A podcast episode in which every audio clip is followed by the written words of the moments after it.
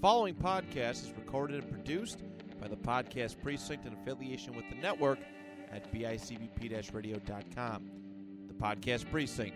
Consistency, creativity, culture.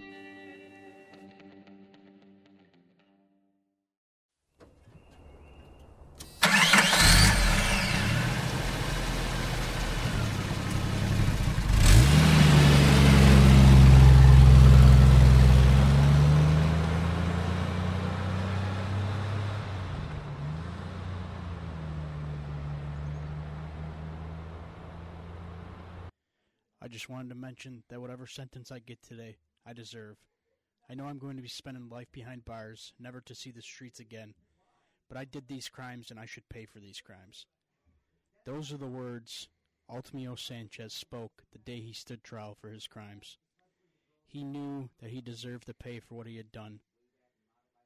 And if you don't know the name Altemio Sanchez, well, tonight we're going to tell you the story of how he became known as the bike path rapist.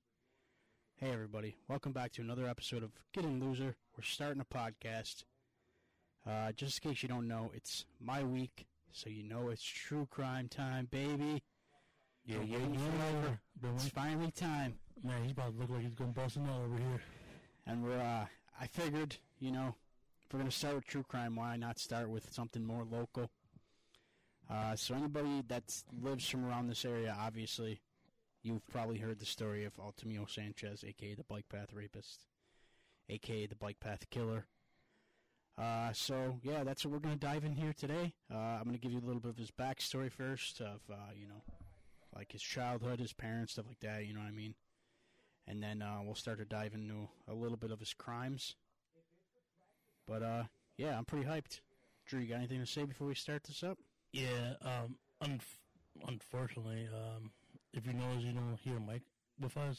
He, uh, we just decided to depart with him, or he decided to part with us. It's gonna be now. It's gonna be chopping cheetah in the morning. But at night. But we're still gonna be getting loser. We're starting a podcast. Yes. But uh, yeah, Mike. Uh, Monday morning, like 1:30 a.m. Mike, uh, unfortunately, made the tough decision to uh, that he decided that he wanted to uh, he wanted to leave. I mean, it was nothing bad. It was a mutual decision between all of us. We all agreed, you know. He's he's just ready to start this adventure on his own. He wants to do his own thing, so we're never going to get in his way of doing that. That's fine, you know. Me and Drew are just going to keep on trucking along. yeah. Uh, we will still support him in every meaning way. yeah, yeah. and We hope you guys support him the same way that you support us. Uh, and obviously, uh, me and Drew talked about on the way here.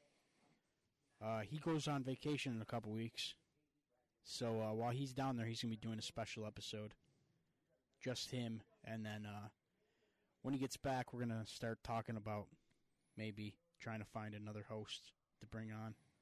We're just gonna, you know, we're gonna put it out there. We're gonna let people know that if they're down to be on and they, you know, they want to do, they want to be a part of what we're building here, then, you know, we'll start, we'll start looking around. Oh, definitely. But uh, yeah, man, let's get up into uh, Altemio Sanchez. Yo, you guys. I know I shouldn't be excited to talk about this guy because he's pretty fucked up, but I'm just excited to talk true crime finally. Honestly, this is like I'm super hyped about this. So uh, yeah, I'm gonna give you a little bit of his background first. Talk a little bit about his parents, stuff like that. Uh, so yeah, uh, Altemio Sanchez. He was born in San Sebastian, Puerto Rico, on January 19th, 1958. So this motherfucker is old. Today, this motherfucker is old. old. Uh, he was the youngest of three other children. His father, Altemio Sanchez Sr., actually left his family when he was only two years old because it turned out that he was having an affair with a prostitute. Gee, how about name So, I mean, it's this family's already fucked up, right? This kid's only two years old. This family's already fucked up. Your dad's having affair with a prostitute. That's that's pretty fucked. But uh, yeah, I mean, and I just want to say something real quick. There's a couple things that I'm gonna be pointing out in here that there's some things that you hear a lot when uh, studying like true crime, like a lot of serial killers stuff like that. A lot of the stuff that Altemio Sanchez went through in his childhood is like a big factor behind, you know, some some infamous criminals. You know what I mean? So there's like little shit that you see a lot when re- when researching other guys like this. Just so you guys know, I mean, I'll I'll point a couple things out to you, obviously. But yeah, his father left when Altemio was only two, because it turned out he's having an affair with a prostitute. Uh, his mother, Lucy Caraballo. Sorry if I butchered that name, guys. I'm not very good with this stuff. Uh, while she was pregnant with Altemio, she tried to cut her pregnancy short by taking high doses of pills. So, like, his mother, you know, she's already fucked. She didn't even want this kid to be born. And then she's probably even more pissed when the father left because now she's like, oh, I gotta be a fucking mother to a kid that I don't want. Yeah, that's fucked up. Yeah, but I mean, it's. This is one of the things. This is one of my pinpoints that I'm going to point out to you guys is messed up childhood is always a huge factor when talking true crime about, you know, guys like, you know, well, I mean, he wasn't really a serial killer, I guess. He's kind of. But like Jim Jones, he had a fucked up childhood. Uh, you know, guys like Jeffrey Dahmer, fucked up childhood, guys like that. Just like the, one of the biggest things that you always find when record when researching serial killers or shit like that is nine times out of ten they all come from fucked up homes. I'm not saying that excuses what they do, but it's just you know it plays a factor in a lot of people. But uh, yeah, then uh, sorry if you can hear these guys behind man. They're very they're very excited people. But uh, yeah, so his mother tried you know, killing him while he was still pregnant, while she was still pregnant with him. Uh, then, not long after the father left, they moved to New York. He was either two or three around this age. I couldn't find an exact uh, answer. So he was um he was nine years old when he moved to North Collins, New York. Are you sure? Yeah, I got it right here. when I looked it up, it was three years old. Got it right here. All right, well, he was nine years old. Well, he was nine years old to move to New York, but he moved to Miami when he was about like two. All right, well, that's not what I found out, but whatever. They lived in North Collins, which is close to Buffalo, New York. Uh, another big factor that plays a part in, you know, people becoming serial killers, rapists, stuff like that. Uh, he was abused sexually and physically by his mother's boyfriend, and there would be times where her mother's his mother's boyfriend would beat her in front of Altemio, like he would make her watch, while he beat on his mother which is also another factor in why people turn into like you know doing this kind of shit is they see this stuff growing up so it's kind of like in- implemented in their brains you know what i mean so and like i guess kind of in a way they do it as like taking back power from something that i don't know made them feel powerless as a kid i guess i don't know i mean you could interpret it literally a hundred different ways i'm not going to get into that it's that's a whole different thing but uh yeah, I mean, I didn't find out too much about his childhood. I mean, they, I didn't dive super deep into it. I just wanted to give you guys a couple of big I- factors. Hey, Sean, his uh, mother was also had a drinking problem. Yeah. Drew, can you let me finish a sentence before you interrupt me, please? That shit drives me nuts. Yeah, his mother was an alcoholic. But, yeah, I mean, I didn't dive super deep into his childhood. I just wanted to give you guys a little backstory, you know, of him, like him growing up and the shit that he dealt with because, you know, that shit plays a factor in who he became. But uh, they also said that he was never really into sports. Uh, never had a girlfriend, like in his younger years. Uh, I guess he thought that talking to girls was hard because he was a very shy person, which is very strange. That like a lot of serial killers, when they're younger, they're very shy people, but then like they grow up and they're able to just fucking kill somebody with no problem. It's very weird. it's weird how that happens. You know what I mean? Like how they go from like being like, oh, I can't talk to this person to, oh, I'm going to slice this guy's throat for no reason. Uh, but yeah, uh, I think when he was in his teens, pretty sure it was his teens, uh, his mother told him that he was a mistake, which also, you know, more trauma led to, you know, him turning out the way he did. Uh, in junior high, he started having blackouts, which uh, is very strange. You know, I'm I'm I'm honestly surprised he didn't try to use that as an excuse of why he did the shit he did. Was trying to say it's because of his blackouts, which is what a lot of people would do. But uh, around this time, it's believed that he committed his first rape. He was about 17 at the time. Uh, I'm not sure if they ever proved that he actually did one back then, but I think something like it was either he mentioned something about it or somebody else. I guess an incident happened around that time, and maybe they just, you know, said that it was him because of the shit that he did later on. I don't know. Maybe I don't know. But more than likely, it was probably him. Uh, because a lot of those guys, they start young. They'll do like one or two crimes when they're younger. You know what I mean? And then, for lack of better wording, once you get a taste for it, it's pretty much over from there. It's like smoking crack. Once you get a taste for it, you can't stop. You know what I mean? Or it's like in a new In like latte. a fucked up way. It's like in a new latte. You can't stop. Shut the fuck up. Yeah, what year was it? What, what year was his first attack then? he was about 17. He was in junior high. I'm not sure the exact year. I didn't get No, exact details. he was a senior. His senior year in 1975. All right, Drew, my bad. Sorry.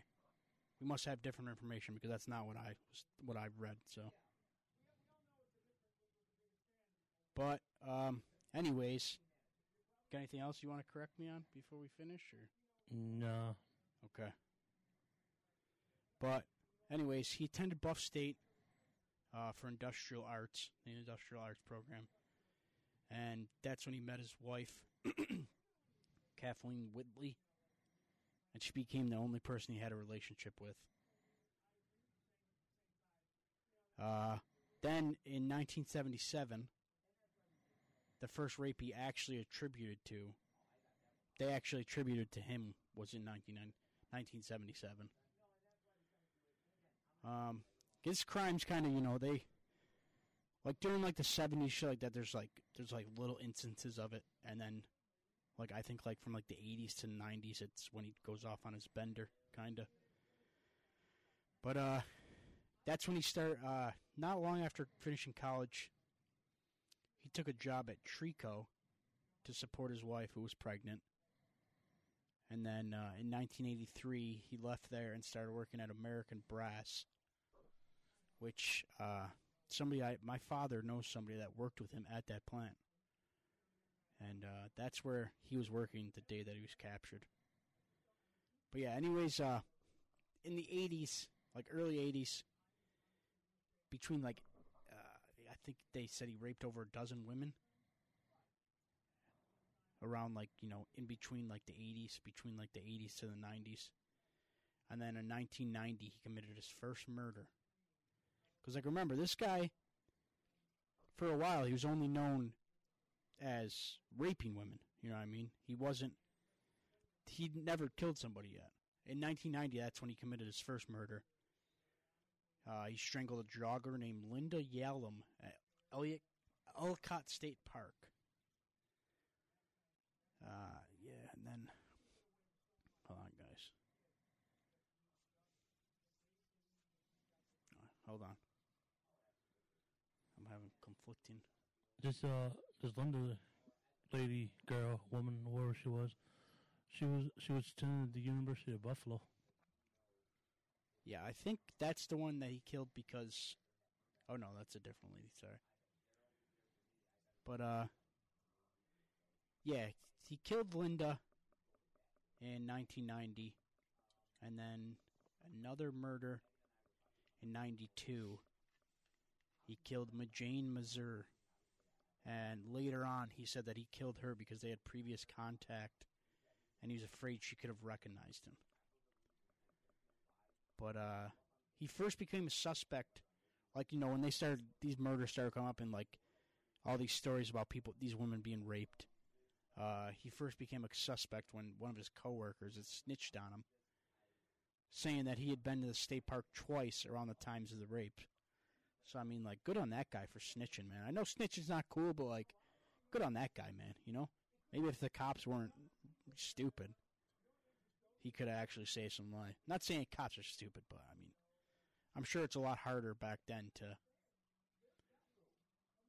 I'm sure it's a lot harder to, you know, make shit like that stick against somebody. I guess I don't know. Definitely for sure. But uh, and then on January thirty first, ninety one. In ninety one, he uh, the police surveillanced him, and that's when he voluntarily let the police interview him. So this guy, he was kind of a genius, you know. He probably knew like, yo, the cops know some shit, but they don't got me. So I'm gonna go in voluntarily. I'm gonna let them interview me, and then, you know, I'm just gonna walk right out that bitch because that's like such a, like. I know this guy's a piece of shit. and We shouldn't commend him for shit, but like that's a boss move to like know that you committed these things and you just walk in and be interviewed voluntarily and then just walk right back out the building. That's kind of a boss move. Hell yeah. yeah. Uh, just what? imagine getting interviewed by the police. Like, yeah, you can interview me all you want. And um, I'll be boss ass ass you. He's like, you got anything against me? They said no. All right, I'm out of here. Yeah, he uh so yeah, his his coworker snitched on him. Uh when they interviewed him they took fingerprints, but they did not take his DNA. And then uh I think like a year or two after that he got busted trying to solicit a prostitute that was actually an undercover cop. But those charges were reduced to loitering. Then he killed Majane Mazur. Uh, and then he was arrested again in 99 for soliciting a prostitute. Once again, the charges were reduced to loitering. Which, like, I mean, if you get this guy twice for fucking going after a prostitute, maybe you'd want to take some DNA just in case, you know? Yeah. Like, if they would have just taken DNA these two times they got him, I guarantee they would have caught him and probably, you know, stopped him from ever doing it again. But, uh, yeah, then he was silent for a little bit. He went silent for a little bit. He lost his father. Or, no, he lost his mother in 2005. His father died the next year in 2006. So this dude's father died the same year I started high school, which is crazy. The same year I graduated. Because like around this time, we had already heard like stories about, you know, I mean, like nobody was, nobody. We did obviously we didn't know everything, but there's in a small town like Niagara Falls, shit gets around quick. So if you're hearing people saying like, "Oh yeah, you guys heard about this dude? He's raping women on the bike path," so like me and my little fucking asshole friends who probably couldn't fight our way out of a paper bag. Hmm. We're always walking around talking about how if we ever seen that dude, we were gonna fuck him up, and he wouldn't be safe around us, and we would protect the women. But like, let's be honest, this dude popped out with a knife or something, we'd probably all shit our pants and start running. I can see it now. But like, it was, but you know, around that time, around 2006, that's he went silent for a little bit around that time, but they, uh, that's when it started becoming well known around here, and you know, there's people getting, you know, I mean, they like, not like put the city on lockdown, but like, they were making sure they told people, hey, listen, if you're gonna go out, be safe, travel with somebody, you know what I mean? Especially women out there. Yeah, especially because he never killed men. He only killed women. Well, um, he only killed like three women, but I mean, you know what I mean. He only raped women. He never did anything to men. And then, uh, exactly 16 years after his first murder, he killed again. This time, his victim was 45-year-old Joan Diver, which this one is very strange because the other two women he killed, he also raped them. But Joan Diver, he did not rape her. So he killed her, but he didn't rape her, which is very strange. So I, I I don't know why, but yeah, it's very strange that he that he you know he raped all these women, but he didn't rape her. That's very weird. But uh, anyways, yeah. And then to talk about, gonna give you a little background on, like you know him and like his crimes, like his victims, shit like that. I'll give you a little background on that too. San, like I said earlier, Sanchez only killed women. Uh, ages ranging ranging between mid-teens to mid-40s. He would attack them near bike paths, and then drag them somewhere more secluded. Uh, I think pretty sure he started off threatening them with a knife, and then while he would threat while he was threatening them with a knife, he would rub up against them, and then it, that later turned into a gun, and then you know, Wait, so once you seen the gun not in his pants? Like, because he was rubbing on him. Drew, come on, dude. I told you there's a time and place for jokes in this kind of conversation, and that was not a time for a joke. But yeah, when he switched to using a gun to threaten them, that's when he switched to raping them too, because I don't know. I guess it's easier to get control over somebody with a gun in your hand than it is with a knife. I don't know, but he's he's just a fucked up dude. But uh, when he first started doing it, he would only threaten them with the gun. He wouldn't do anything else. But he started resorting to strangling them too. After one girl had put up a fight. So I mean, you know, it's crazy because like with a lot of people, if they're strangling somebody, they're strangling them to kill them. But I think Altamiro wasn't strangling people.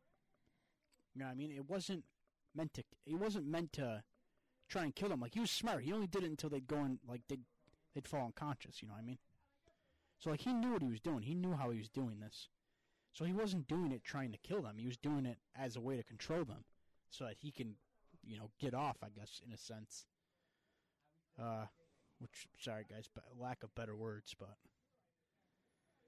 Uh, yeah, and sometimes he would make his well, not sometimes, all the times he would make his victims blind so blind sel- blindfold themselves with their own clothing afterwards, so he could get away. Sometimes he even taped their eyes and their mouths shut. Uh, you know, during during three separate during three of his separate attacks, he would refer to himself as Dave or David. So like this motherfucker was getting off on like name play. So he'd be like raping these girls and he'd be like, "Call me David." David Wood. Like a lot of names you could pick, you pick them to call you David. Like you should pick something like more badass, I guess. But hey, man, whatever. Yo, so so if if you were in that situation, what what, what would you have the ladies call you or the gentleman? No, I wouldn't be in that situation, Drew, because I don't rape people. So Yo, I'll probably come with uh, Julio. Rodrigo. Drew, do you think before you speak? Nah. You basically just said that if you're raping a woman, you'd make her call you Julio. That's what you just admitted to, basically, is that you would rape a woman. Uh, no, I wouldn't. Yeah, that's why you don't make jokes in that kind of situation. I already told you, if you're going to make jokes, make jokes about Altemio, not his victims. You can joke about Altemio all you want. Just don't joke about the victims or about the rape. We literally had a conversation about this. I told you not to do that. You're on fucking timeout. Drew's going to the timeout chair after this. But yeah, uh, another weird thing about Joan Diver. Joan Diver, that was one of the last people that he killed. And, well, you know, he only killed three people. You know what I mean? It's one of the last crimes he committed. But she was the only victim he used blunt force trauma on. So, like, he didn't just kill this lady, he fucking beat her to death, basically. What the fuck? Yeah, it was fucked up, dude. But uh, yeah, I got a list, a couple of the, a couple of his victims. So I'm gonna read that off real quick in honor, you know, in respect for them. Uh, there's obviously uh, Linda Yalem. Uh, then Jane Mazur, Joan Diver, uh, an unnamed victim in 1975, unnamed victim in 1977, unnamed victim in April 1981. She was 21. Uh, 1983, he attacked three women, a 21 year old in November, one in December, and then a 28 year old on December 22nd. And then on August 24th, he attacked an unnamed 14 year old. He used a rope to strangle her into unconsciousness and left her for dead. And I'm pretty sure that that was his youngest victim. Jamie, you got any uh you got anything saying otherwise? That Oh, I'm pretty sure it was 14 was the youngest victim. you're 14 in the junkyard. Yeah, he was fucked, dude. Yo, um, the average, like I did, I did my little research, and his average age for the, for his, for the age is 28.8 years old. Yeah, he was fucked up, man. But I mean, obviously it's fucked up in any situation. Like any woman you're raping, it's fucked up. But like to rape a 14 year old dude, that's even more fucked. And then you left her there for dead, dude. You know what I mean? And I guess, like in a way, some people could say, "Well, why was a 14 year old out that late by herself?" But I feel like that's not really an excuse you can use because women should be 14 year old women should be able to walk around and not be scared. You know what I mean? We shouldn't have to live in a world where our ladies are out there fucking scared to walk around at night. So, like, guys, you know, let's be allies to them, man. You know, our women are important, man. They do a lot of shit. They put up with our dumbasses. There's women that put up with Drew's dumbass. I don't know why, but they do. They put up Sean's dumbass too. I'm a fucking saint, dude. I'm an angel. Yeah, okay. But anyways, yeah, man. I hope. I mean, I'm sure it'll never happen because of how fucked up the world is. But I hope that one day we get to a time when we can live in a world where women don't have to be afraid to walk down the street at night. Be afraid of this shit happening. Yo, but us us guys, we gotta be worried about walking down the street. Why? I'm good looking as fuck, and Sean's decent good looking as fuck. Drew, I'm never doing a true crime episode with you ever again. You know how, like, inconsiderate you're sounding right now? Uh, uh, It's pretty fucked up, dude. You can't just say shit like that, man. That's basically that's like basically saying, you know, like, you know, it's like a fucked up way of saying shit. Like, oh, if you're good looking, you have to be worried about being raped. That's basically what you're saying. That's how it sounds. I know that's not what you mean for it to be like, but that's how it's coming off. It's like telling pretty girls, like, oh, if you're pretty, then you're gonna get raped. You probably shouldn't be spreading those kind of messages because that's pretty fucked up. But yeah, um, you know, obviously Drew didn't mean for it to sound like that. You know what I mean? But just no, you got to think before you speak sometimes. But yeah, he's like I said. You know, we sh- there shouldn't be Women shouldn't have to walk around and be terrified for their lives that they're going to be raped. Sh- we shouldn't live in a land like that. But uh, I guess we probably always will because we're just, I don't know. There's unfortunately there's always going to be an Altemio Sanchez out there somewhere. Unfortunately. But yeah, he uh yeah, they here's a really cool uh interesting thing is that one of the girls, one of the attacks that he did, when they got to the scene, they had found a DNA match from a droplet of sweat. One little drop of sweat. That's how they got his DNA. It was in the victim's car.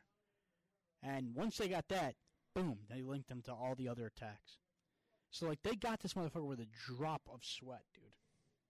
Like, that's insane. Like that's all it takes is just a fucking drop of sweat to get you. That's fucking crazy, dude. Oh yeah, it's fucking crazy. But yeah, they once they got that, you know, that they put them back on their radar again. That he was obviously that he was the guy. And then uh, in 2007, so a year after his father died, two years after his mother, which I guess is kind of like poetic justice, I guess, kind of in a way They're like the two people that fucked him, two of the people that fucked him up most were dead, and then not long after that, he was caught. I guess I don't know. Maybe I'm just trying to make something out of nothing. I don't know, guys. But uh, yeah, and then in 2007, while he was out to dinner with his wife, uh, after they had left, the cops collected DNA from his table, which is fucking smart. That's smart as shit, dude. That's a smart play right there. Like, yo, you just go to the restaurant where he's at, dude, and you just hide up in the kitchen or something. You're like, yo, we the cops. We cool. We just here to collect DNA from that guy because we think he raped 13 women or whatever it was. but, yeah, so then, uh, on, like I said, they collected DNA from his table while he was out with his wife for dinner. And then uh, on May 16th, 2007, Altemio Sanchez pled guilty to the three murders, and he was given three life sentences at Clinton Correctional Facility, where he's still serving his time today. So, like, that's cra- I was telling Drew here on the way here. It's kind of crazy to me that like he was charged for the three murders, but he never got charged for the rapes. Like that's crazy. Like, so like yeah, I mean, I guess in a way it's still justice because he is go he'll be in jail for the rest of his life. But like you got to think about like all those women that were raped by this guy. They probably feel like, you know, they were kind of screwed out of feeling some kind of justice because he only got charged for murdering those women, but not for rapes. But like at the same, t- I feel like maybe the rapes had to have played a part in the court because you murder three people and they give you three life sentences for that. That seems pretty wild. Yeah, that's crazy. Yeah, so I don't. Maybe, maybe the rapes didn't play a part, but I feel like if they didn't play a part, then they probably should have. I know it's too late now because it's been so fucking long, but I feel like obviously murder's, I guess, a bigger crime. I don't want to say a bigger crime. I feel like that sounds kind of fucked up, but I feel like the rape should have been taken as seriously as the murders were. I guess in a way you could say, but yeah, that's you know, that's the story of Altemio Sanchez, man. He was a fucked guy, killed three people, raped fucking dozens of women in the area, the Buffalo, New York area. I mean, me and Drew were talking earlier too. It'd be sick if we were able to fucking interview that guy. Like, I would love to interview him. That would be super badass. Yeah, I might, I might look into it just to see if there's any way to do it. I might look into seeing if how we'd be able to make it work. But I mean, yeah, dude, that's it's wild, man. You got any other information you want to add to this, Drew? Because I know this is a fucking short ass story. Yeah, uh, it was funny because his he was like a regular person that was a coach to his son's basketball team, baseball team. He was just like, "Hey, I'm just a normal person." Yeah, that's that's another big thing you see with a lot of serial killers too. Is like, or not, you know, I mean, like like murder and shit like that. Is that a lot of people are like, yo, he seemed like the fucking nicest dude in the world to me. Like, yo, Ted Bundy he literally had women swooning over him, dude. They thought he was the hot. They thought he was the hottest thing on planet Earth. Motherfucker was out here murdering people left and right. Slash slash. Yeah, it was fucking crazy, dude. Like it's, it's always it's always the ones you don't think it is, man. I'm telling you, it's always the quiet ones, man. I used to be quiet, so just so you guys know. You ever see me on the news? Just know. Just know he just he went he went mad. If I ever kill somebody, my I think my first murder might be Drew. I think I would murder Drew first. It would be a double homicide.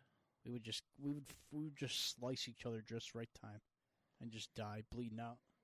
We'd be like a modern day fucking uh, what are those people called? That drive off the cliff. Who's that? A Thelma Weiss. Thelma and Louise. Would be a modern day true crime Thelma and Louise. They'd walk in, both of us would be laying right next to each other, knives in our hands, dead, blood pouring out of our throats. Yeah, know, you see is the middle fingers at each other. Yeah, just middle fingers like that at each other's faces. I feel like somebody would take a picture of that and sell it in a museum, dude. That'd be fucking art, right? That could be a Picasso. Yeah, I mean, uh, I'm sorry, guys. I didn't, uh, because you know, with the mic thing going on, it kind of threw me off. So, I Oh. guess I probably could have gotten more information than what I got. But honestly, I mean, even if you look into the story, there's not a lot to the story. You know, what I mean, it's not a huge story. It's basically kind of just you know cut and cut and pay. Well, I don't know what the fucking saying is. You know what I mean? Cut and dry or whatever the hell it's called. Semi dry cut. Whatever. I don't know. It's. I mean, it's it is a big story, but like as of like, like the details of his like his crimes and shit. There's not a lot to go off of because there's a ton of unnamed victims. A lot of them they don't even tell you how old they are when uh, when they really happened. They don't give you like exact dates. So I mean, Hey, you want to hear interesting something? Yeah. In uh, October 9th, 1990, a co-worker of Sanchez went to the police and told him something's up with Sanchez. yeah, that's what I said earlier. His coworker snitched on him. I said that earlier. Did you not hear me say that Yeah, earlier? I heard that. Ridiculous. You know what else? Yeah, he's, he he might die in prison. Oh, he's one hundred percent gonna die in prison. One hundred percent. I wonder how he even sur- like how he survived in prison, Dude, you know they don't. You know they don't like rapists in prison. especially when it's a rape. When you rape a fucking fourteen year old girl, Fuck. that's like fucked, fucked. Yo, this yo, this dude's gonna be the prison's bitch, bitch. Oh yeah, one hundred percent. I'm sure if if they haven't by now, they probably had to move this dude into like a Isolation. yeah, or like you know, not like out of Gen Pop. You know what I mean? No, but they usually put like rapists and uh, child molesters in one like one little area of the jail. Do child molesters and rapists beat each other up? That's the idea. How would that work? like, Like you hate this dude for raping kids, but you also raped kids? I don't know. That's very strange. But I mean, I could talk about also, like I said earlier, you know, the thing, the couple things that I pinpointed out that are big factors in, you know, that you see a lot when studying like serial killers is like, you know, a lot of them have fucked up childhoods. Uh, a lot of them were abused mentally or physically or sexually. Uh, you know, there's a lot of isolation when they're kids. A lot of them are kind of isolated. The only thing different with Altemio is there's not a lot of like true crime guys. Like there's not a lot of true crime stories where they didn't have like girlfriends until they're like in college. That's like the strange thing because a lot of them they were dating people when they were younger. So uh, I don't know. It's very strange. I don't know. It's very strange to go from oh, I'm too shy to talk to women to now I'm to put a gun to your throat or a gun to your head so I can rape you. But I know saying that it's like smoking crack is kind of a bad, like, you know, metaphor, but I, I, it's because I'm lacking thinking of a better one. But like a lot of those situations and a lot of those, like crimes like that, a lot of those guys admit that once they do it once, they just couldn't stop themselves. It was like it was eating away at them that they had to go back out and they had to do it again. It was like they're feeding a demon inside of them. I'm not saying that's an excuse. Obviously, if you do it, you're a piece of shit. You deserve to go to jail for the rest of your life. But it's crazy to like get inside their minds and see what it's like for them doing it. Because I mean, there's tons of guys whose stories they'll straight up tell you like, I didn't want to do it, bro. They're like, I don't, I didn't want to kill, but I had to. I had no choice. Like they felt like there was something compelling them to want to go out and murder, which is very strange. And I mean, I could go on for fucking days talking about, you know, like the mental aspects of murderers and serial killers. Because some of those guys are just fucking wild, man. They're fucked in the head. Excuse me. But uh, yeah, it's crazy to me too that Altemio he had kids, he had a wife, you know, he had a whole dude had a full blown family, bro. And you're gonna sit here and tell me that you did not know this dude was going out and fucking raping people? I guess the same could be said for uh, the hell's that one dude's name? Golden State. Yeah, yeah, Golden State Killer. He was the same way. He had when he when he finally got arrested, his daughter straight up said, "She's like, I didn't, I, I had no idea." She's like, I had no idea. He, you know, he seemed like the greatest father in the world to me. Yeah, Sean, this is the uh, second highlighted one where you talk about his kids. Oh yeah, oh yeah. Thanks, Drew. Uh, yeah, Altemio and Kathleen's first son is born October 1981. Uh, his name is Christopher. Less than a year later, their second son Michael was born. Uh, during rapes, Altemio would demand that his victims wait for 30 seconds before fleeing the scene. So that's wild. Both his his one first son was born in 1981, then the second son in 1982. And then, you know, when he would rape people, he would ask them to he would ask them to stop and wait for 30 seconds before he took off. That's weird, man. And then in 1983, when he took a job at American Brass regarding his rape victims, he demanded a longer period of waiting time. He insisted that the victims wait for at least five minutes before moving. So I wonder if maybe he changed the time because maybe one of his victims tried to get up like early and take off maybe and that's why he he demanded that they wait even longer. Maybe I don't know. It's very strange. That's like that's the only bad thing. Like with true crime, is there's a lot of shit that you'll never, you'll never under, you'll never get the answers to. You know what I mean? Because a lot of these guys will only tell you so much. Yeah. Or they'll just hit you with the oh I don't know. Yeah, so You know what I when, when I first when I first read that part, I thought he raped his wife. Yeah, right. It's weird how they. What is this from? I, I found I found it on some website It's weird the way they set this up because because it's so they put like there's so much information in like one little box, so it makes you think that it's like all connected in a way. yeah they should like space the box out. But yeah, here Drew like the inf- Drew gave me his laptop because you know he did uh I did like the basics of like Altemio, but Drew did a little more detailed into the crimes and shit. And that's why Sean, if you know early in the episode, Sean was getting aggravated with me because I was I was fact checking. Now I'm not I wasn't really fact checking him. Yeah, well the problem is we don't talk about the shit before we do an episode. We gotta work on that. Yeah, that's our problem. So you're butting in every time I had to say something. If you would have told me ahead of time before the episode that you know you had more specific details, then you know it would have been better. But that's you know that's not on us. We're just you know We're just we're two bulls in the china shop. yeah we'll get it. Or or We like appreciate you guys sticking with us through the growing pains. yeah. We promise eventually we'll get better at this. Maybe maybe not. Who the fuck knows? I don't know. We'll probably not ever be that good at it, but at least it'll be worth listening to. Oh, definitely. And once again, people, if you have a bad day, we're open. Yeah, man, turn on our shit, man. We hope you guys. We hope you guys are having a bad day, man. I hope you turn on an episode of Getting Loser and you laugh your ass off, man. Or cry. Or you listen to this Altemio Sanchez episode and you get like me and you have fucking nightmares.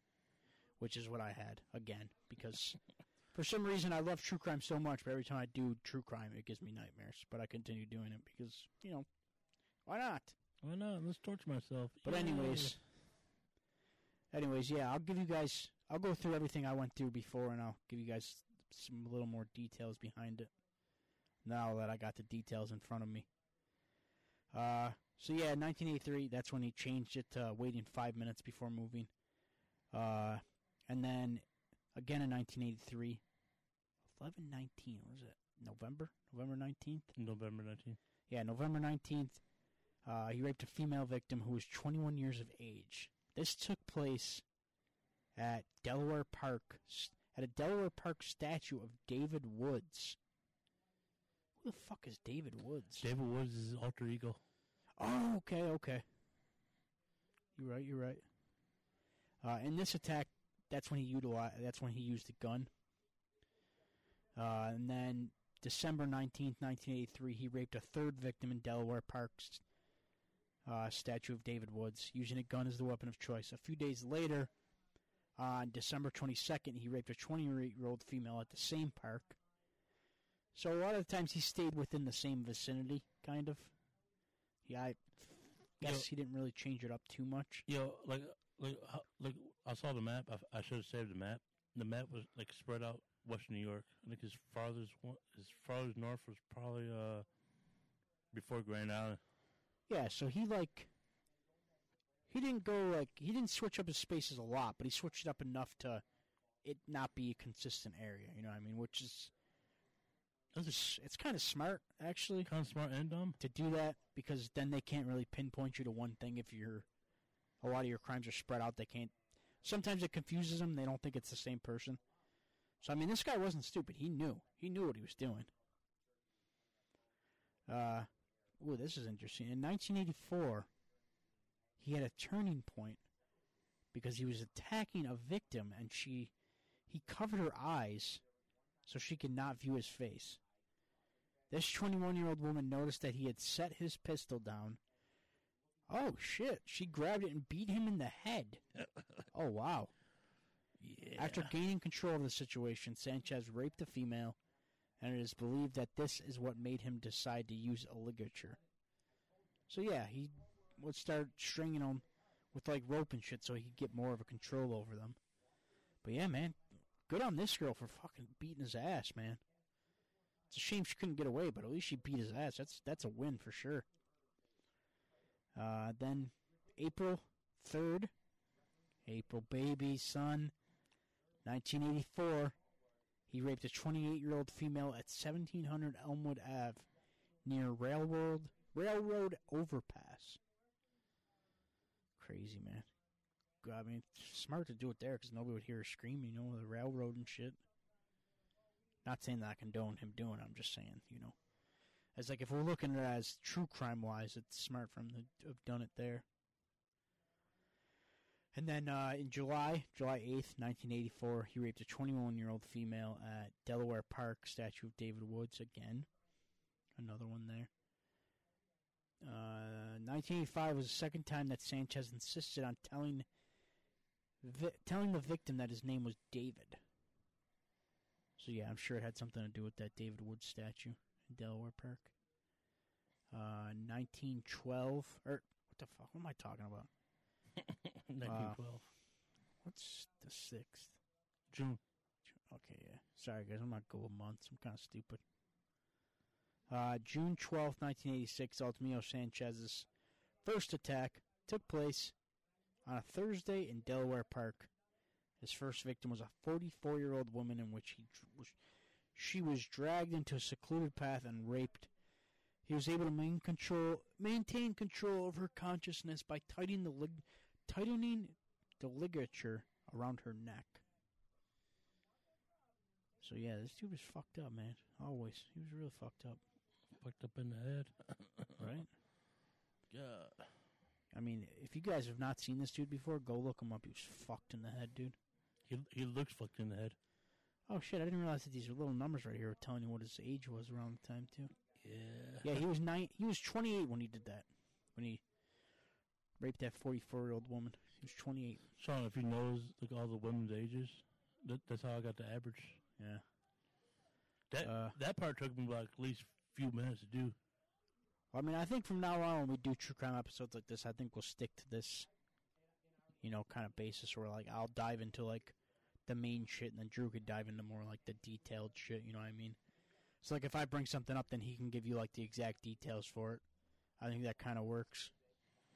That gives us a reason to you know kind of Go longer. yeah, and it gives us a way to, you know, keep the conversation going between the two of us. Until we until we find another host. Yeah, we're gonna find another host eventually at some point. But uh, yeah, nah. July fourteenth, nineteen eighty six. Twenty eight years old. Uh, a little before nine a.m. Holy fuck, dude! Nine a.m. That's wild, Man, I'm still sleeping at that time. right?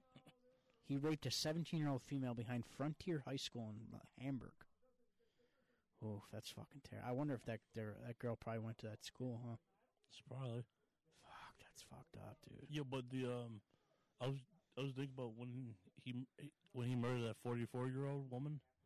What that 44 year old woman was a mother of one of his victims. Very well could be. Very well could be. Pro- Probably like the 14 year old or. Yeah, it very well could have been, But honestly. I'm not really for sure because I didn't really like connect the pieces till now. I mean, when I looked it up, it didn't say anything about that, but honestly, I wouldn't be surprised. And I feel like if that that information, if it was true, I feel like that's kind of stuff they wouldn't put out to the public. You know what I mean? But I mean, there's a lot. There's been a lot of things like that too, where people will attack a daughter or a mother and then go and attack the other one. Oh, Yeah, a lot of people do that. yo. So it was, it was like our it was like our first time, uh, an on air episode we did about the uh, people in Niagara Falls. Oh yeah, yeah. Yeah. The one that was murdered, and they're like her cousin or Yeah, where she got Yeah. the head got decapitated. Yeah, they do that a lot. Like serial killers do that a lot in situations where they'll like kill or like they'll like mess with one family member or they'll kill one family member and then kill another one in the same family. And they do it as a way to keep that family forever in fear. Like to keep that family forever scared of them, you know what I mean? Which obviously would work. Like if somebody killed one of my family members and then killed somebody else, same guy, I'd probably be scared for the rest of my life that he was coming. You know what I mean? Oh, he's coming like where the fuck he like get? that's the way you do it if you want to do it. But uh, yeah, he uh, that girl, that seventeen-year-old girl behind the high school, he looped a ligature around her neck twice from behind and then pulled her off off of the path. In this incident, he demanded that she not look at his face.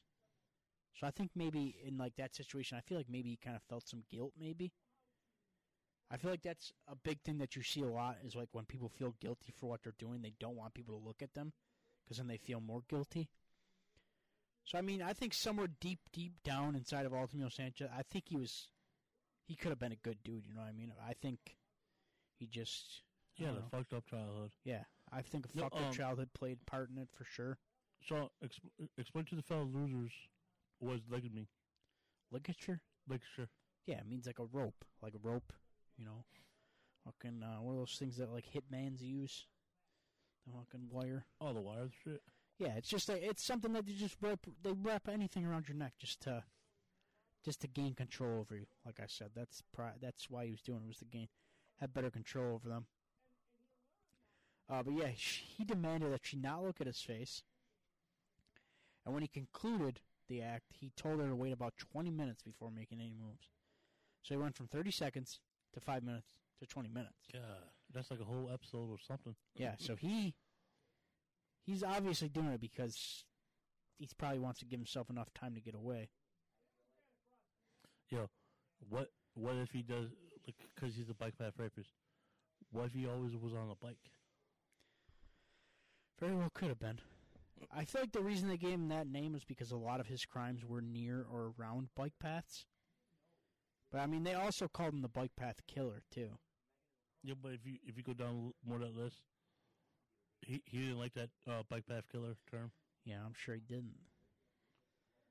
He'll be the first one who didn't like a name give. Well, actually, no. There's been a lot of guys that don't like the names media gives them, like BTK, who literally fucking turned himself in because he was mad that they wouldn't call him the name he wanted to be called because he's a fucking idiot. But that's a whole nother story. But anyways, That's another story we might dive we may dive into. but yeah, and then uh, when he was 30, January 10th, 1988, when he was 30, he raped. This is what Drew was talking about earlier. He raped a 16 year old female in Buffalo after dragging her to a junkyard. That's fucked up, dude. Yo, he had two he had two victims in the junkyard. That fourteen year old and that sixteen year old. Mm-hmm. Uh, and then in 1989, they didn't give the exact date, they just said 1989. Uh, he was 31. His third and last occurrence of telling a victim that his name was David. During an, unaccept- an unsuccessful attempt, he attacked a 22 year old female in Delaware Park. He approached and grabbed her from behind. His efforts to maintain a grip on her neck failed, so he ran off. Also, Sanchez increased his escape time frame and instructed his victims to wait 40 minutes before making any movements. So he went from 30 seconds, 5 minutes, 20 minutes to 40 minutes. So like this shit is just escalating fast, man. Yeah, and he's also getting old and fat. Yeah, he's getting old. It's probably harder for him to control people. God damn it, I need you. But Yeah, and then in May, May 1st, 1989, he raped a female near an abandoned building. She was 15 years old. God, He was 31 at the time. It's fucked up, dude. I mean, I hope that these women who were attacked by him, I hope, you know, I hope they're living wonderful lives now. I hope all of them are living great lives. I hope that they're able to get over this horrible, horrible thing. It's terrible, man. To even think about. I don't even want to think about it because, like, I have people in my family. You know, I mean, I have a cousin that's 16 years old.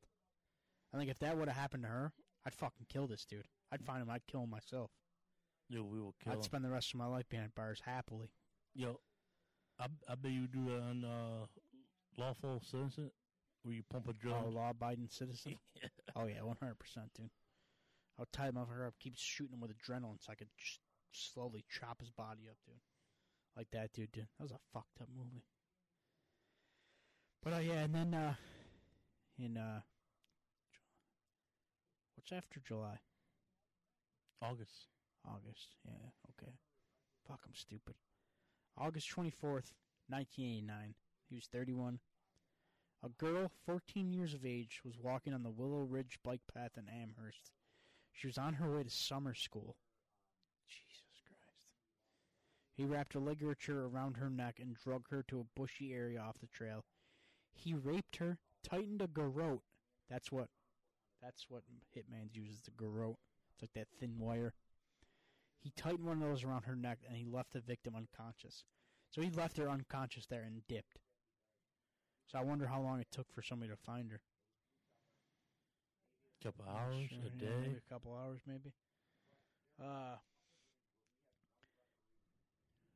um, in May, May thirty first, nineteen ninety, around all these crimes so far. I wasn't even fucking alive for any of these yet.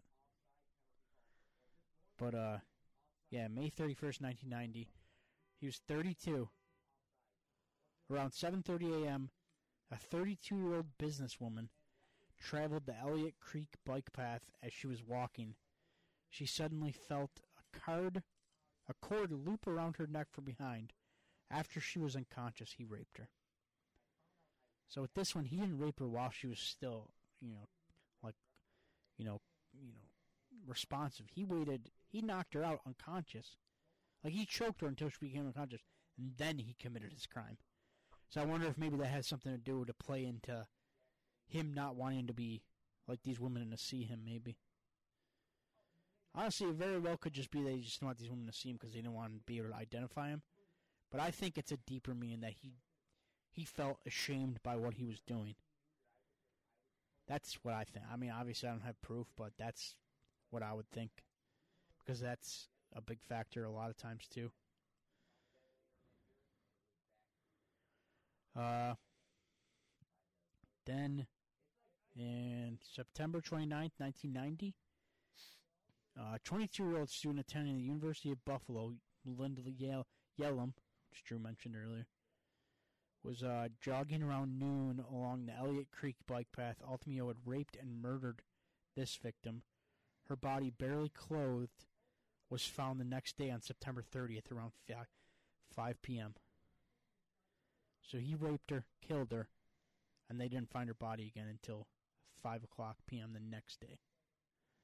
Jeez. So, like, imagine just being like that family member to have to get that call. Like, not only would you just find your family member's body, but she was raped too. That's so fucked, dude. This shit is gonna give me so many nightmares. You know, I can feel it. He's gonna call me up in the middle of the day. Hey guys, at least we're good content for you, right? Or he's gonna call me in the middle of the night. Fuck you, Drew. Hates the phone up. uh-huh. Or shut the fuck up, Drew. Then, uh, October 9th, 1990, co-worker of Sanchez, this is the guy Drew said earlier, uh, Bob McGuire, he made contact with Amherst police. He had seen Elliot, or Altemio Sanchez at least two times over the past 14 months on the Ellicott Creek bike path. He found this to be highly suspicious. So around 11:10 p.m. on this night, the police set up surveillance at Sanchez's home. So yeah, this is around the time that that guy snitched on him. And then, you know, there's some more details. I don't want to read every single detail to you guys because there's a lot of shit here. There's like three hour material. right yeah, and I don't want to keep. I don't want to keep just reading it off because then it's just gonna sound like we're just reading shit. You know what I mean? Yo, I wonder how he told his wife, "Oh, hey, honey, I'm going to work." Yeah. Yeah, I wonder that too. Honestly, I wonder if like, did she know? Was she like, was she surprised when he got arrested? But um, 2007, uh, Kathleen and Yeah, I was gonna say. I know not long after he was arrested, they divorced. yeah, 2007. Yeah, they she got a divorce on him pretty quick. Uh oh, here's interesting. Uh, in October thirtieth, nineteen ninety two, Majane Mazur, who I mentioned earlier, was raped and murdered by Altemio Sanchez. She was thirty two years old. Age. She was thirty two years old, and she was a mother. She was a prostitute that encountered Sanchez on more than one occasion. So this is the way that he killed because he thought that she would be able to ID him because they had met before. Uh, she was discovered in a deserted low key field in Buffalo on Exchange Street. Her body was p- partially clothed. Altemio had not intended to kill her. While he was having sex with her, he put a bag over her head and she began to fight. He murdered her because she knew him and could easily recognize his face. This murder did not fit in fit his normal descriptions. He had prior contact with the victim. So, you know, obviously that's why he killed her. And then uh he normally did not attack random women and he killed them on a ba- on a path, not in a Cheektowaga, but short returned a few sh- returned a few short weeks later after reconcile re- reconciling with his wife. During this time period, allegations have been made that Altemio was having an affair with a woman named Sharon. So around the time that he killed this Majane Missouri, he was also on the outs with his wife, and it was believed that he was having a affair with another woman named Sharon. And they're saying that this Majane Missouri attack seemed kind of just random, and he usually didn't just attack random people. So I'm thinking maybe he did it solely for the fact that because she had knew him and she had seen him around before. Yeah, that's either dumb or kind of smart. Who knows about the whole situation? Uh, in September 29th, 1996, he was 38. Uh, I'm sorry, I forgot. I lost where I was because these guys are talking. I'm losing my train of thought. Oh, it had been exactly six years since Linda Ye- Yalem had been murdered, and Altemio Sanchez had participated in an annual race that was held every year in order to honor Yalem's memory. So this motherfucker not only killed this lady, but he ran in a race that was that was created to celebrate this lady's wife. So this motherfucker's just running this race like, ha ha, I killed her. Like, oh my god, over here. Like, I'm so happy we're celebrating Yalem. Sorry that I fucking murdered her. oh, sorry.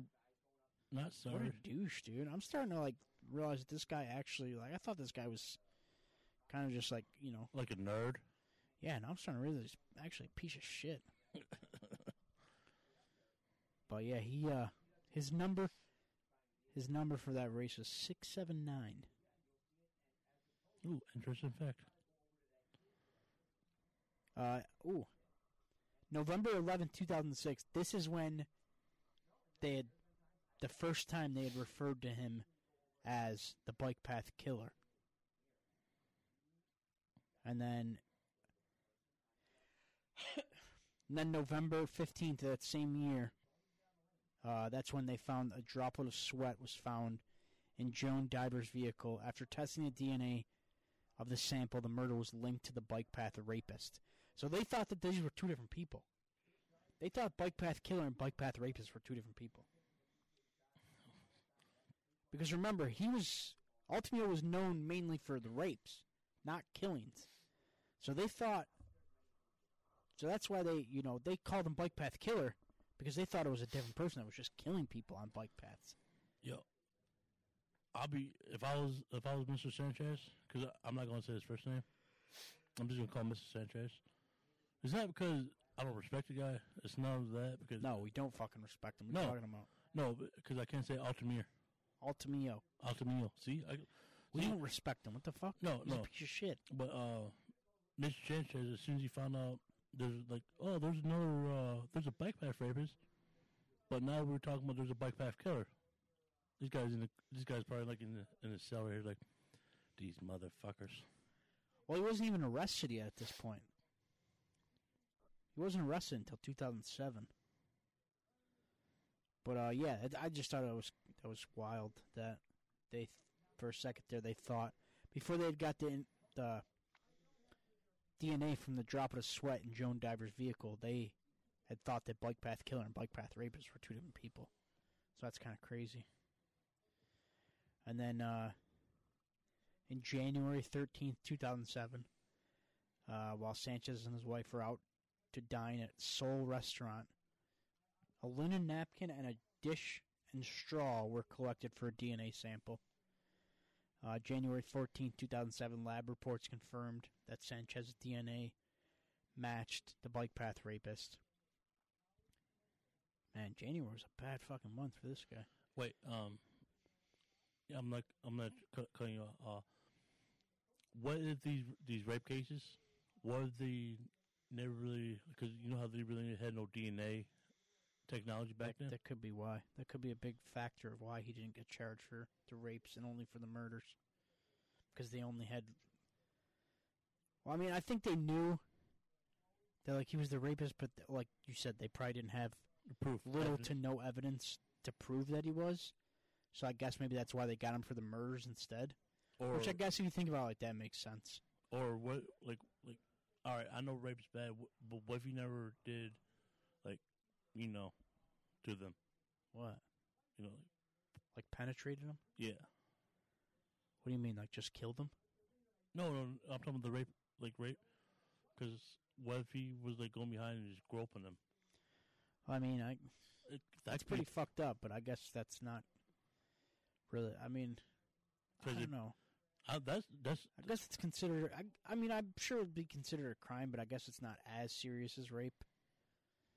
But yeah, like you said, they probably didn't have a lot of inf- a lot of evidence, if any, to confirm that he did those rapes. So that's probably why they just got him for the murders instead. They were like, "Fuck, we're gonna take this guy down. We're taking him down for something." You know what I mean? 75 long years. Yeah, but uh, like I said, January nineteenth, 2007, he was 49 at the time. Uh, he was taken into custody. He was taken into custody. His interview inter- interrogation started at 9:30 a.m. and continued for a dreadful 9.5 nine and a half hours. God damn, So bro. they were in interrogation for nine and a half hours. And I'm sure a good chunk of that was just letting this dude sweat it out, man. They probably just locked him in there, and they were just like, "Fuck it." If we leave him in there long enough, eventually he's just gonna admit. Yo, Sean, what are you doing in nine and a half hours? I don't know, dude. I'd be bored. I would. I'd probably lose my mind, honestly. Yo, but you almost had it. You almost had it done one time. No, shut the fuck up. That didn't happen to me. Nothing happened. I'm. I'm. I've never been arrested in my life. No, uh, I'm talking about we were during Bob's boot camp. We were in, we got interrogated like motherfuckers. Yeah, well, Drew being interrogated by my grandfather is not the same as being interrogated by the police for nine and a half hours. Shit, I'll be sweating. You're always fucking sweating. Hey, I'm I'm sweating. I'm not sweating right now.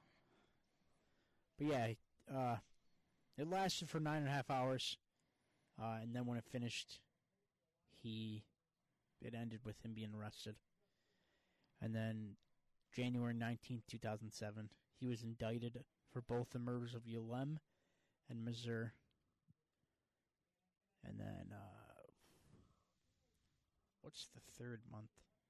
March. January. Yeah, March 1st, 2007. A former hardware clerk, hardware store clerk, testified before grand jury. He was indicted for the murder of Joan Divers. This would make him accountable for three different murders. Holy fuck! Three murders. And then Uh, a dozen rapes. Maybe even more. But if They you, couldn't attribute to him. yo, um, if if you look more down that list more, Yeah, Drew, I'm getting down it. Oh. I'm getting there. But yeah, um, uh, shit, I'm sorry, guys. March 16th, 2007, Sanchez pled guilty to three murders in the courtroom. And then August 14th, 2007, Sanchez's sentencing took place on the day at 9:30 a.m. Uh, he was sentenced to a total of 75 years in prison, 25 years for each life he had taken.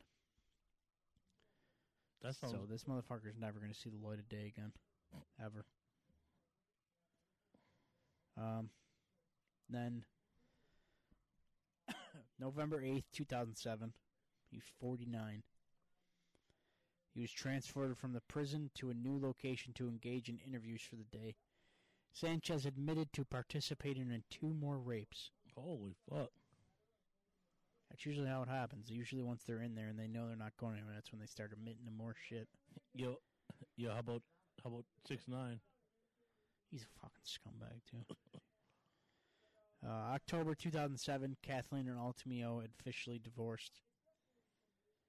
Uh, 2008 was their last known contact between each other, And then as of 2010, year I graduated high school, he was 52. As of 2010, he's currently being held at Clinton Correctional Facility in northern New York. So I mean, that'd be kind of sick to like get an, an interview with him. I feel like. Yo, yo, if we do that, that'd be like, like probably a side story, or s- side episode or whatnot. Yeah. Because there's no way if if we could get this interview done, there's no way the prison will let him let him have an hour with us. Yeah, and then you know it gives you just like a little bit of information about like his childhood and shit. His childhood, his race. You know, his- he was the last born, fourth of three siblings. Three older siblings under the age of four, two older sisters, and an older brother. Uh, his parents, when his parents got divorced, then Sanchez's mother, because Sanchez's mother caught him having an affair, his father having an affair. His father moved to New Jersey after Altemio Jr. and his mother resided in Florida. His father also had an alcohol problem. Uh, Altemio Sanchez was abused physically and sexually by his mother's boyfriends as a child. As a teenager, Sanchez's mother informed him that he was a mistake and she never meant to have him. After becoming aware of this, he would be he would be extremely furious every time he had this thought and he would need to release this urge. This led to acts, like I said earlier, this led to acts of murder and rapes. He felt that his mother's death in 2005 triggered his last murder. He also witnessed his mother receive beatings from her boyfriend. So yeah, like I said earlier, you know, he this, he had a fucked up childhood, and that shit builds up on you, and that's when he feels like, oh, I have to get, I have to go out and I have to kill somebody to get rid of this urge, this this pain that I'm feeling. Because a lot of those guys, the way they look at it is, if they're hurting, then other people have to pay for them, you know, feeling this way, which is fucked up, but that's how they think. It's like, oh, I feel I'm angry right now, so you have to die, so I won't be angry anymore. But yeah, that's uh yeah, his, he was two years old when his father left. His mother told him he was a mistake during his teenage years. Yo, Uh, yo, Sean, if you go to uh, my Word document, yeah, I, I I did a little typing in that. yeah, I got shit right here, dude. Oh, Uh, he had problems in school. He had trouble concentrating in school, which I also had, but I didn't kill nobody. Altemio would begin having blackouts in high school when he was a junior. He would not remember anything that happened. Shortly after these occurrences, he began raping victims after his senior year. He was never teased in school. Said he never bullied. Uh, the community thought of him as a very easygoing, all around nice guy. He was a youth baseball coach and basketball coach and a golfer. So that's very weird. Uh, he had an accent. Obviously, he came from fucking Puerto Rico. Mm. um, his aunt, like, his aunt uh, said he was like a very quiet person. Yeah, he graduated from Grover, Grover Cleveland High School. After earning his high school diploma, he attended Buffalo State College. After discovering his wife was pregnant, he dropped out of college and searched for a job. He never obtained his college degree. He never fired from any jobs, so I mean, you know, he was never a bad worker. He he just had that dark, sick. Yeah, yeah that's sick. Yeah, you know, I'm not gonna call it a sickness because he's it's obviously you know what he's doing, but he was just fucked up. Yeah, he even admitted to having problems conversing with females, and furthermore, he stated he was afraid to approach females. So you go from being afraid to approach females to raping and murdering females. It's very strange. Uh, he had two children, two sons. Obviously, we talked about that. Never abused drugs, never abused alcohol. Another big thing too that you see a lot in like true crime is like bedwetting. A lot of serial killers were bedwetters when they were children, which plays a big part in it too. You know. But uh, yeah, his victims Mostly young women, mainly college students, because of his proximity to Buffalo State. The victims were usually in their 20s, although some victims were teenagers. He attacked and assaulted two 14 year old females and other victims ranging from 15 to 19. There are exceptions, though, obviously, like we talked about. Diver, being 45, did not fit his description, nor did Missouri 32.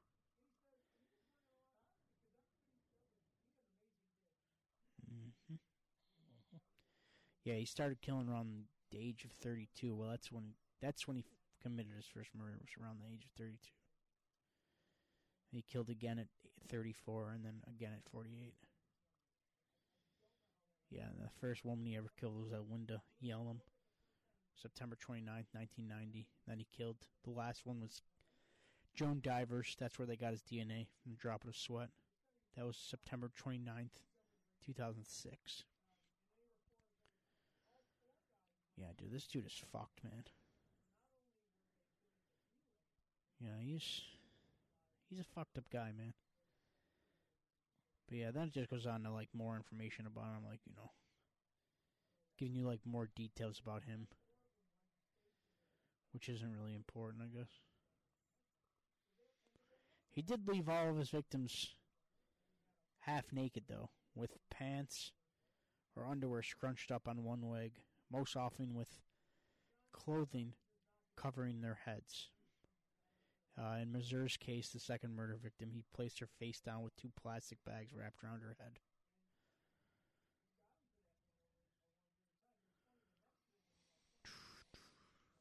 Yeah, that's crazy.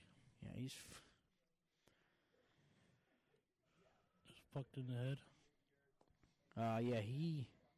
Regarding his first murder, he drugged the victim off the path into a foliage of seclusions, basically just like bushes and shit. Yeah, he left her there. Covered in like a clo- jacket and shit and fucking dipped. Um, he did try, he did move, he killed, Missouri was killed, was raped and murdered in his, inside of his white four-door Pontiac Sunbird. Uh, he disposed of her body in a secluded yet open field. He tried to cover her bodies with pieces of trash, a wooden board, and rocks. So he did try to cover that one up. Uh, yeah. That's about it, guys. I mean, obviously, we'll keep you updated. I mean, I'm going to look into it, see if there's any information I can find about if there's any way that we'd be able to interview him. Obviously, it's probably a long shot, but uh, we'll definitely keep you guys. Uh, we'll keep you guys updated on that. But yeah, man, ultimate story of Altamiro Sanchez, man, fucked up guy. Ultimate Sanchez, known as the bike path rapist or the bike path killer. He was fucked up, man. Uh, you know, he'll be in jail for the rest of his life. Probably never see the light of day again. And uh, yeah, so uh, I'm happy you guys gave me a chance to finally do some true crime. I I promise you, next time we do a true crime episode, I'll be more prepared. Just you know, with Mike leaving and everything, it kind of threw me off a little bit, and we can admit that we're very bad when it comes to communication. So Oh, I yeah. mean, it's something we got to work on. Because you got to remember, guys, we went from not doing topics to right to topic base. So it's you know it's going to be hard. The transition's going to be a little hard. Yo, yo, you know what it feels like for me right now? What?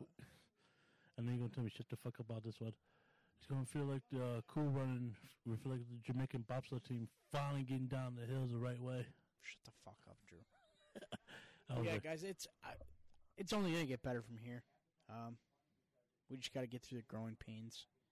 We appreciate you guys sticking with us through this, through all this, through the change now with Mike leaving. Uh, like we said earlier, uh, when Drew gets back from his vacation, or maybe while Drew's on vacation, uh, I'm gonna make a post up in the group, just you know, putting it out there that we might be looking to bring on somebody else, you know, and just see who's out there. Maybe I don't want to like say interview people because we're not really a job, but maybe just like you know, like I don't know, maybe like do a couple trial runs, maybe with some people just to see how it works out. I guess. It's like uh, it's like right now we're looking for our new host, like Jeopardy is. Yeah, pretty much. But uh, yeah, man. Yeah. And, Um, are we gonna say anything about next week's episode? Or are we just gonna keep hush hush? well, I don't want to give you guys the topic for next week because you know I like posting those hints, getting you guys to try and figure it out, get you involved. But uh, by the way, actually, a lot of good guesses this week, man. I got some good ones. I got some really good ones for sure. None of them were close, but there were some good ones. Like I got uh Fiden said something about he thought it was the Bridgewater Triangle. But I was like, no, that's Massachusetts. Which I'm hoping I don't want to put anything in stone because, you know, life happens. But I think it would be sick if like around next Halloween we could do an episode in the Bridgewater Triangle. I think that'd be badass if we could yeah, make that could, happen. could we bring a Ouija board? No. Fuck no. Come on, man. Never.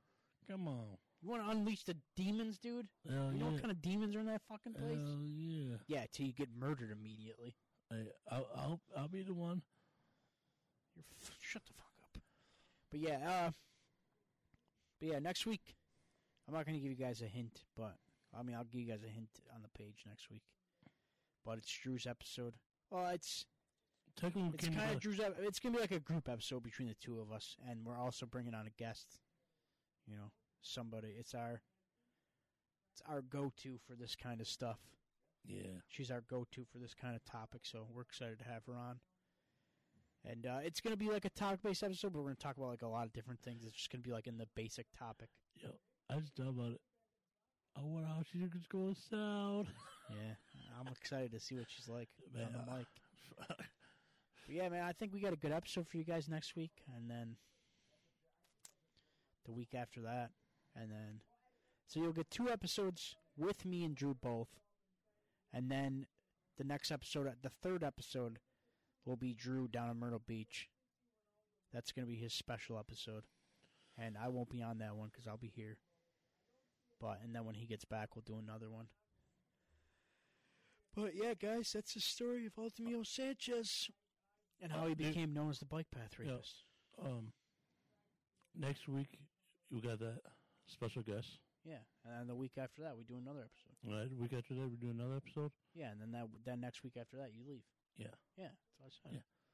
Yeah. so you get two more episodes, and then Drew's gone for, on his vacation, and then when he gets back, you'll have another episode. But yeah, man, I mean, there's not much left to say now. Well, um, I got a closing remark. Yeah, just a couple closing remarks. Um, ladies and gentlemen, if you decide to walk walk out by yourself uh, during this time, always have a buddy or have a cell phone on handy. Yeah, man, you know, be careful out there, man. You know, get a pet, get a fucking big ass dog, bring him with you, train him to bite some guy's nuts off. That'd be kind of sick. Or or uh, have or have like a me like a gorilla and Sean like a, a Spartan monkey. We we whoop some motherfucker ass. I know we shouldn't be having to tell you this because we shouldn't live in a world where women have to be afraid, but unfortunately, that's the uh, reality we live in. So you know, just be careful, man. Take some mace with you, anything. Mace, brass knucks. And if you ever fall into a situation like this, and you have any bit of a description, let us know. We'll get we'll round up some guys. We'll go out there and we'll beat his ass ourselves. Some street justice. Or if you could, oh dick twist to yeah, him. the old dick twist. Twist. Take his dick and twist it. So are you gonna hit that, dude? It's been a while since you hit your last your closing line. We Oh, need yeah. we need it back. Well, life is short, losers. So always be your weirdest self. S- see you next time, and get in loser starting a podcast.